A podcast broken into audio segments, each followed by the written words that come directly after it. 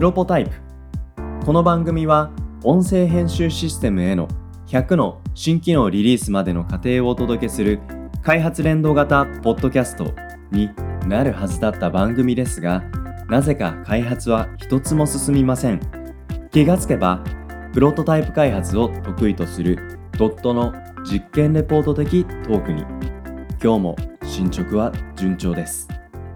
今日のテーマはフリーランスに憧れる人はい。というテーマです。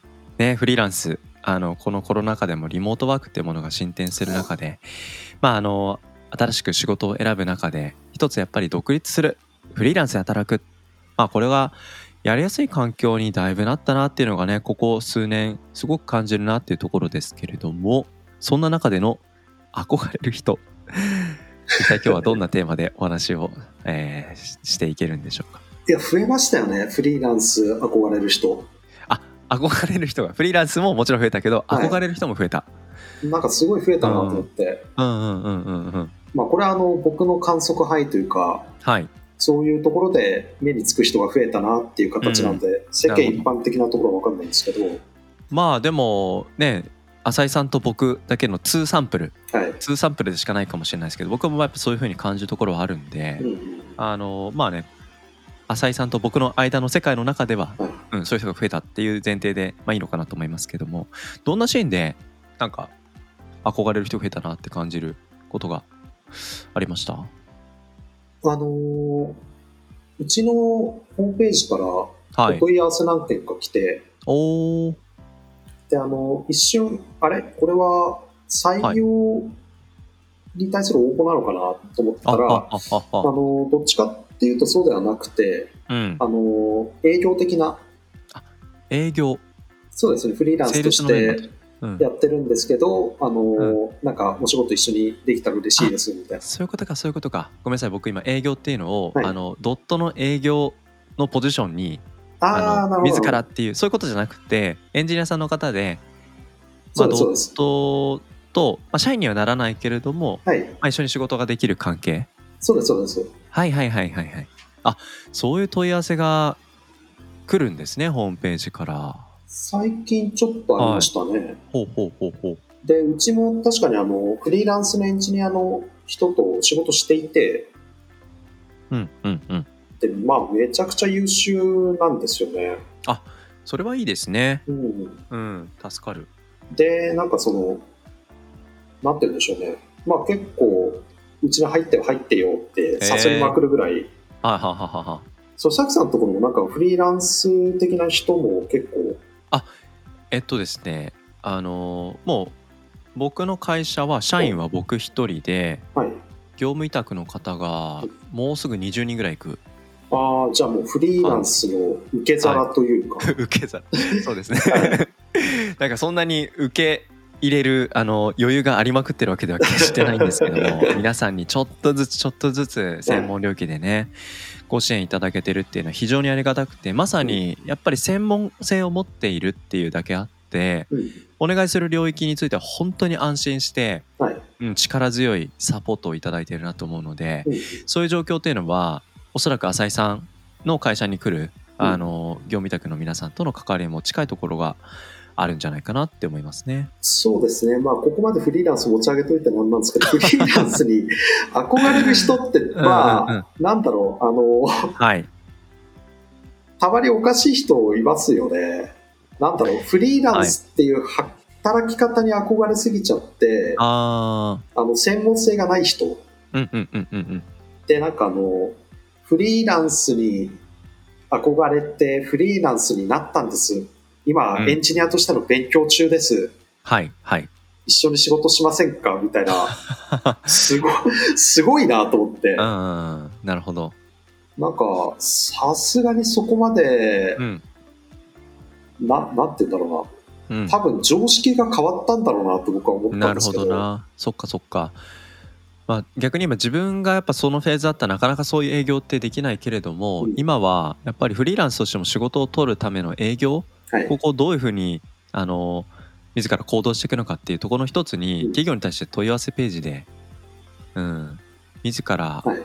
あのオファリングしていくというかそう。ぜひっていうそういう行動いやでも立派だなっていうふうに あの決して憧れでいることをほ褒めてるわけじゃないんですけど ですけど、うん、でもやっぱり憧れるで憧れじゃあそれを実現するために何をしなきゃいけないのかみたいなところについてのはいそういうアクションができているっていうのは、うん。まあこれは本当にやっぱりフリーランスになりたいフリーランスで生計を立てていきたいっていううん。まあそういうことなのかなって思いますけどね。そうなんかあの、ん。何をやりたいっていうよりどう働きたいっていうところの方が重要に感じてる人がすごい増えたんだろうなと思っていて、ああなるほどなでそう考えるとあのどこでも仕事できるとかうんうんコンピューターあれば大丈夫っていうそのエンジニアっていう職業、うんうんうん。それはあのそういう人たちにとってはあの憧れの的にもなるんだろうなと思って。なるほどな。うん。でどうやらなんかはい。少しあの話を聞いたりはい。SNS とかで調べたりしてるとあの今プログラミングスクールとか増えたじゃないですか。増えてますね。うん。でプログラミングスクールの話前うんプロポタイプでもちょっとしたかんですけどねちらっと。うん。でそのプログラミングスクールでフリーランスエンジニアの養成コースみたいなのがどうやらなんかあるらしいんですよ、あほうほうほうあエンジニア養成コースとはまた別にフリーランスエみンジニアたいな。養成コース、はい。へえ。僕もなんかそんなに詳しいわけじゃないんですけどうんうんうん。もう最初からそのエンジニアフリーランスとして働くための、はい。だからあの情報発信の仕方とかあその営業の仕方とかポートフォリオの作り方っていうのも全うん。部レクチャーに入ってるらしいんですよ。すごい手取り足取りこ手手厚いですね。であとはなんかそのそういう働き方に憧れてガーって進める人の,、あのうんうん。ストロングポイントってはい。決してあのエンジニアに憧れてるわけじゃないじゃないですか。うんうんうん。でまあ手段としてのはい。エンジニア、そうなんですよ。で、はい。あのみんなプログラミングが好きでとかって言うんですけど、まあ、どう考えてもそんな好きじゃないんですよね。なんだろうそのね話してるとね、はい。なんかやっぱりやってる行動とはい。活動と、うん。えーポートフォリオと、うん。うんそういったところを具体的に見ていくとどれぐらい好きなのかっていうのはねおのずと分かってくるとこありますよね。そうですね。まあ熱中してやることじゃないけど、そのプログラマーっていうよりははい、自由な働き方になりたいっていうふうになると、はい。あの、技術がないっていうことに対する余計な羞恥心がない。はあ、はあはあはあは。あ、だから、普通のエンジニア出身の僕の感覚からすると、うん。このポートフォリオでうんエンジニアとして仕事をしていますとか、はい。仕事をくださいって、え、すごいよく言えるな、みたいなのがあるんですけどでもそこってあの、変にうん。技術とかエンジニアリングっていうところにはい。こだわりを持っちゃってるから羞恥心が生まれるじゃないですか。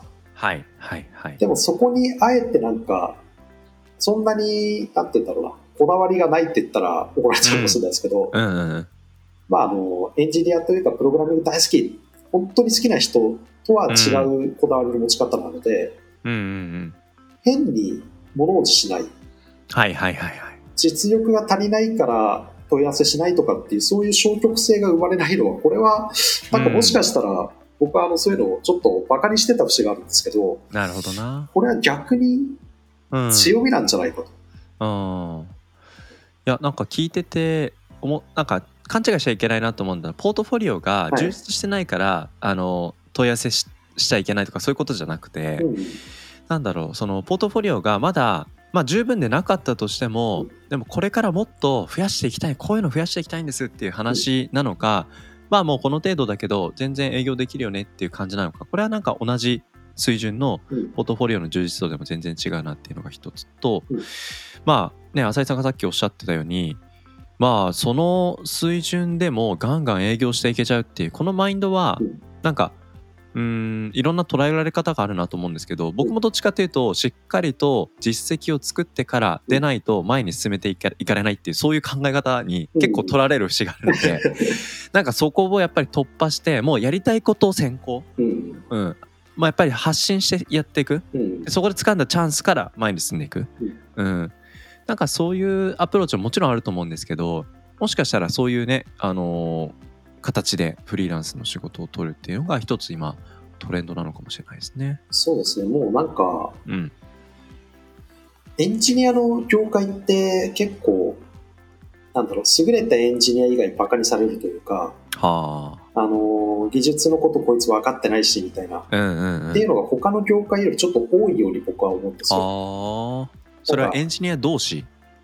そうですね。エンジニア同士ですね。うんうんうん。なるほど。で、それってでも他の業種いろんな仕事がありますけど、はい。なんかあの、できないのが当然みたいな感じうんな。ところも、まああの、それ言ったら怒られちゃいますけど、うん。でもまあ、エンジニアの世界ほど、その、ハイスキルが要求されないというか、はい。それなりの実力でもそれなりにできるっていう。で、そういう仕事もいっぱいあるじゃないですか。うんうんうん。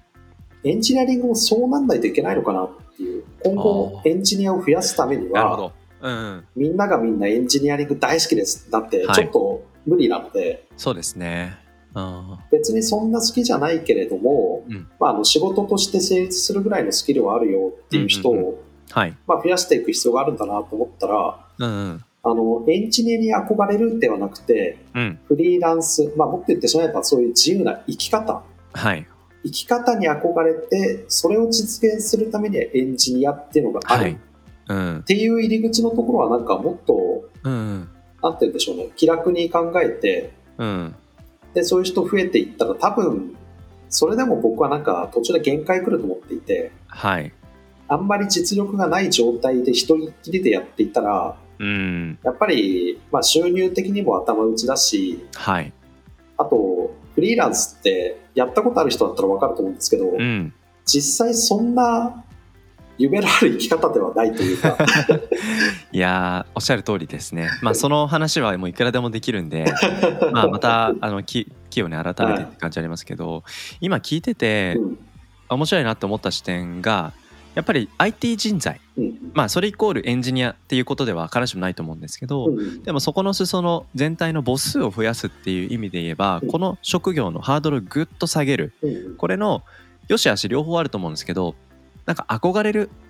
その先にエンジニアがありがちだよねっていう文脈だと結構ネガティブに捉えられそうですけどいやいや日本の中の IT 人材の不足具合って言ったらやっぱり世界的に見てもやっぱり結構顕著に問題になっている。うんうん、で今回もねあのコロナの中でいろんなそのサービスが立ち上がったり国も、えーココアを作ったりみたいなところの中でなんかこういう社会の、えー変化に迅速に対応していくだけの、えー全体としてのエンジニアリソースこれが一会社ではなく社会全体。うん。でその習熟具合とか、あのーえーななんですかねスキルの、えー高い低いみたいな話はあるもののまずはパイがいないとうんいかんよねっていうところはある程度やっぱあると思うんですよね。ありますね。で、うん今、曽崎さん言ってたような、このコロナにうん、対応するためにははい IT のスキルというか知識うん、が、あの、いろんな企業、中小企業を含めて、絶対必須じゃないですか。はい。でも、中小の企業で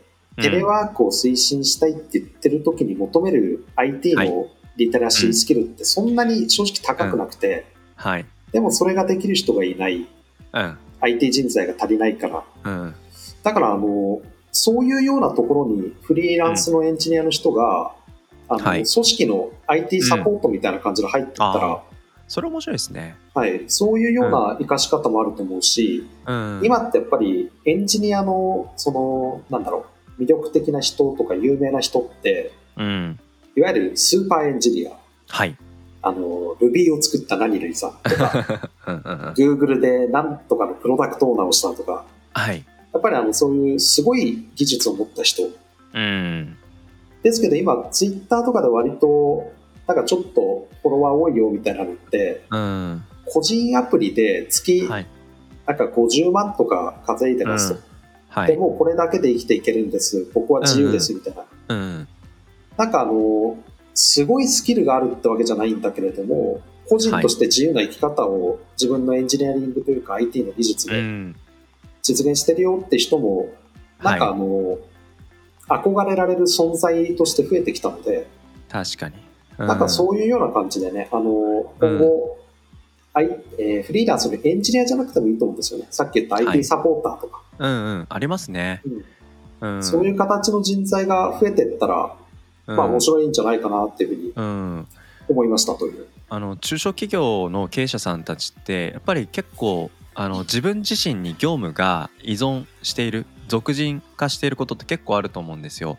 創業からまあ23年とか56年とか規模で言うと10人から20人みたいな、うんそういった時に社長さんの横にそういう IT も分かって業務もなんか新しいやり方を設計できてうんでは別にそこはプログラミングも深い何かあのレベルが必ずしも必要じゃないみたいなところにまあ計画的な感じで新しい、えー業務フローというか、まあ、会社の中の仕組みですよね。